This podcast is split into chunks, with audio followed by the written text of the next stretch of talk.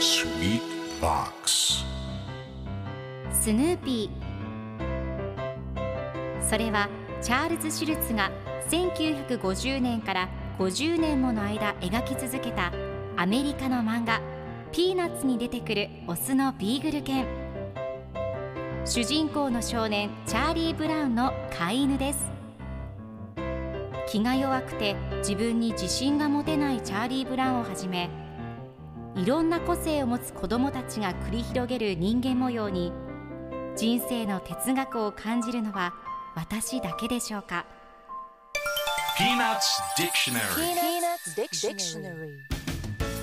Peanuts Dictionary このコーナーではスヌーピーを愛してやまない私高木マーガレットが物語に出てくる英語の名台詞の中から心に響くフレーズをピックアップ。これを聞けばポジティブに頑張れるそんな奥の深い名言を分かりやすく翻訳していきますそれでは今日ピックアップする名言はこちら And I didn't mean to be the cause of your hair turning what appears to be prematurely gray. And I didn't mean to be the cause of your hair turning what appears to be prematurely gray. 先生の若白髪の原因になるつもりはありませんでした。今日のコミックは1986年12月5日のものです。ペパーミントパティが教室で先生とおしゃべりをしています。ペパーミントパティが「すみません先生遅刻するつもりじゃなかったんです宿題を忘れるつもりもなかったし先生の若白髪の原因になるつもりもありませんでした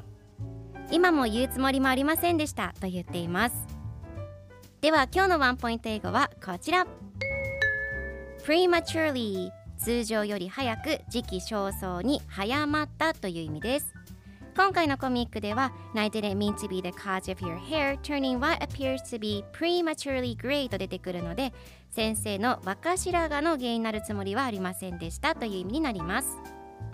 では prematurely の例文2つ紹介するとまず1つ目双子は早産でした The twins were born prematurely 2つ目その決断は通常より早く出された The decision was made prematurely それでは一緒に言ってみましょう Repeat after me Prematurely Prematurely Good job! 皆さんもぜひ prematurely 使ってみてください。ということで今日の名言は And I didn't mean to be the cause of your hair turning what appears to be prematurely gray でした。Peanuts Dictionary Peanuts Dictionary.